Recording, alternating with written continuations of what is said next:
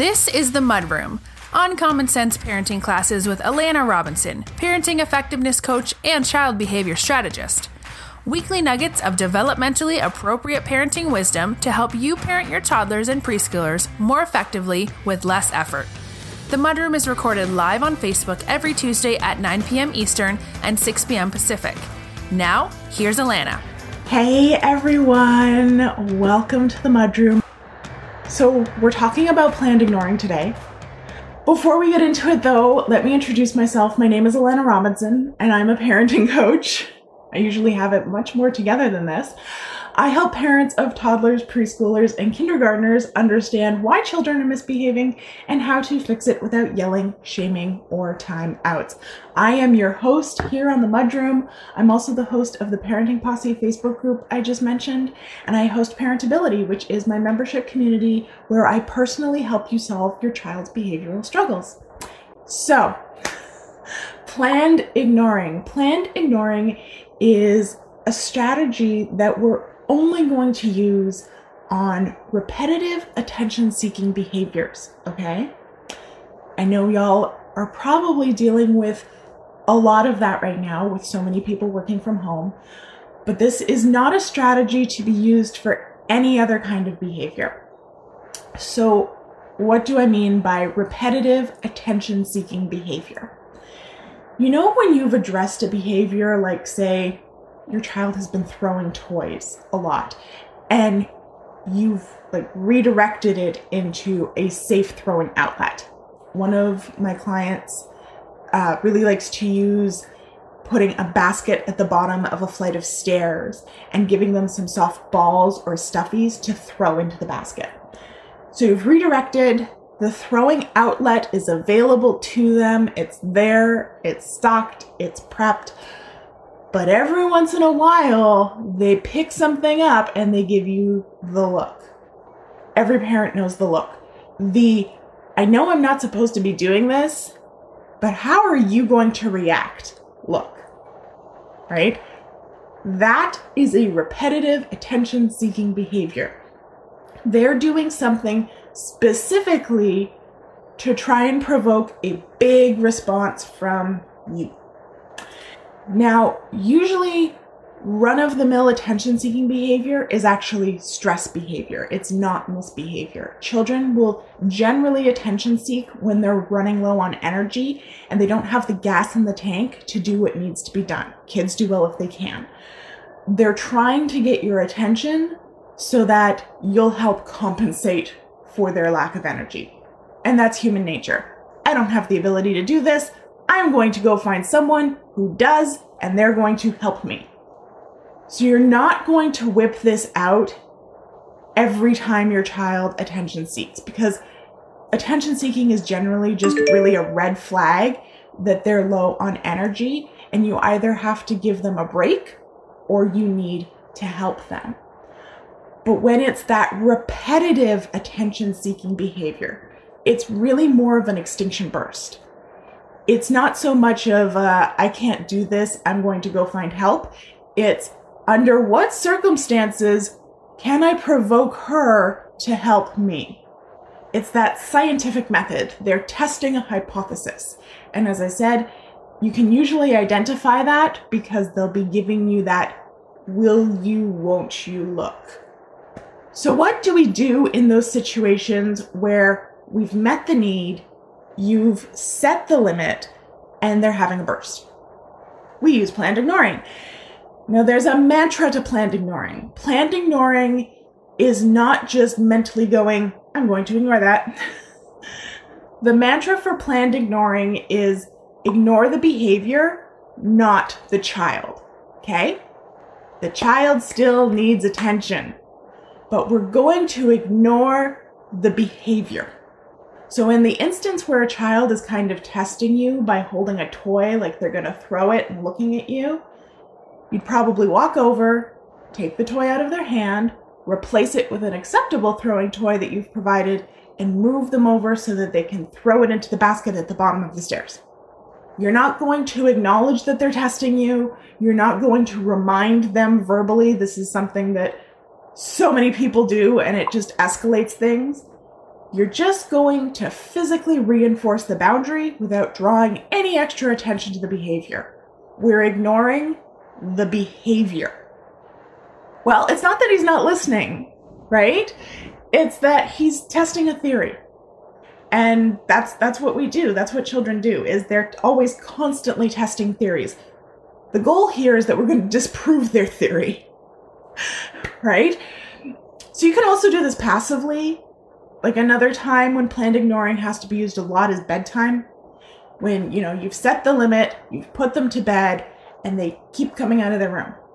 The active way to use planned ignoring in that instance is to keep walking them back to their bed without any talking or eye contact. You're just going to return them silently back to bed. But you can also do that passively by putting up a baby gate, or my preferred method is locking the door because it's both better for their sleep hygiene to not have a whole bunch of sound, and it's also safer because we should all be sleeping with closed bedroom doors to keep us as safe as possible in the event of a fire. Hashtag close before you doze. Does that mean if your child wakes up with a nightmare that you can't go in? No. We're ignoring the behavior, not the child.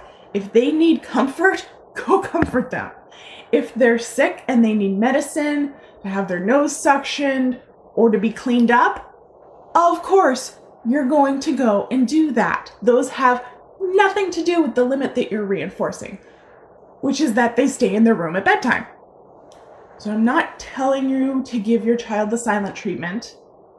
The silent treatment is just like flat out ignoring, right? That's ignoring the child. If you're doing planned ignoring and your child comes and says, I love you, mommy, you're going to respond as you always would. That's not the behavior that we're ignoring.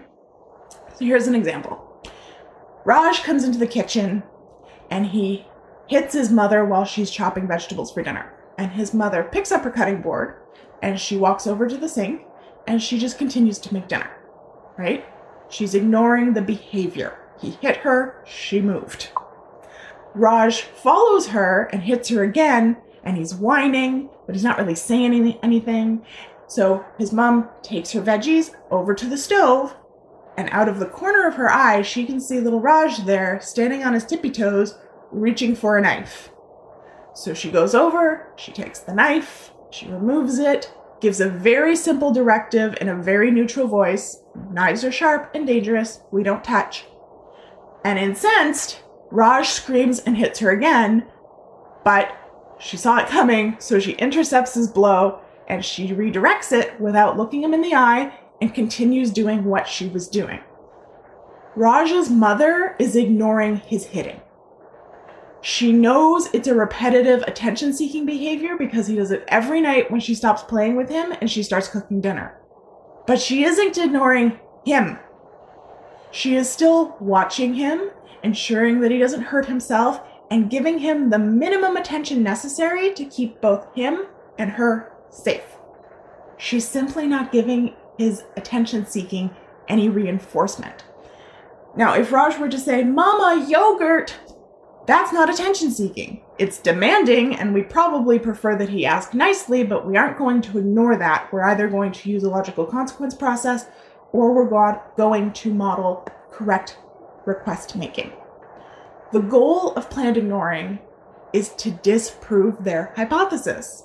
Remember how I said we're using this in the case of extinction bursts? When you remove attention from the repetitive attention seeking behaviors, and you give attention to positive behaviors, you disprove their hypothesis much faster, which means they're going to scrap it and move on to something else. Because attention is attention is attention. It doesn't matter if it's negative or positive, it's still giving them attention. And it's still reinforcing the behavior that we don't want to see. It doesn't matter if it's negative or positive, attention is all processed the same way in the brain.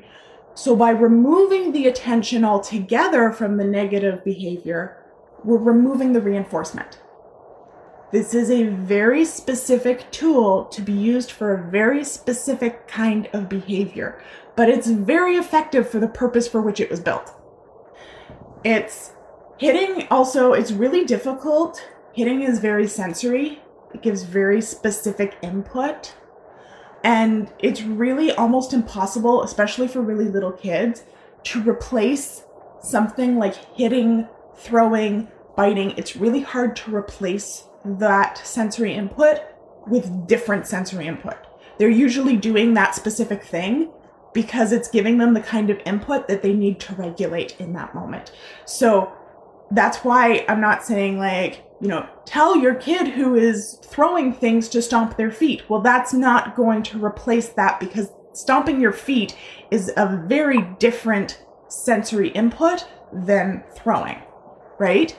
Throwing is a really difficult one to replace because it's got a lot of components to it. It's got the visual linear component of it where they're actually seeing their arm go past their head.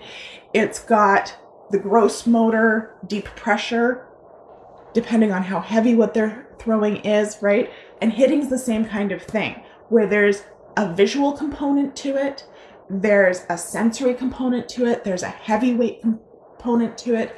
So trying to replace hitting with something like stomping your feet is not going to do it for them they're doing that specific thing. They're hitting because that's the kind of input they need. So redirecting their hitting to something that they can hit is probably a better strategy where it's like, hey, you can't hit me, but you can hit this pillow or you can go and hit your bed or you can hit a punching bag. My boys love my punching bag or, you know, you can hit the couch. There's lots of things that we can hit that aren't people so that's probably going to hit the the nail on the head a little bit better. Does that make sense?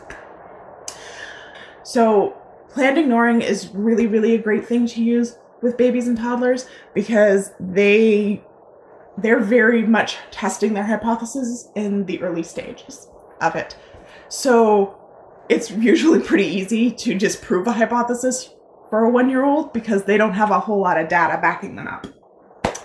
If you need support in figuring out where and how planned ignoring should be used versus when to use other tools, we're ready and waiting to support you in parentability. Planned ignoring is just one piece of a much bigger puzzle, as you can probably tell by how I was answering those questions.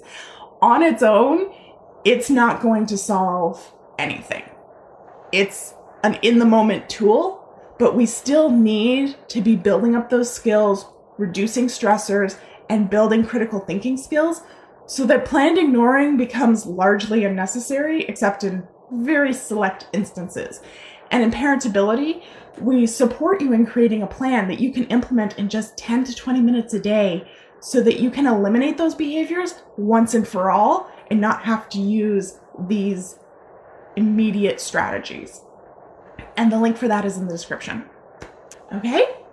That is it for it today. Thank you for coming to hang out with me. I loved all the questions. I hope you all have a productive, low key week at home.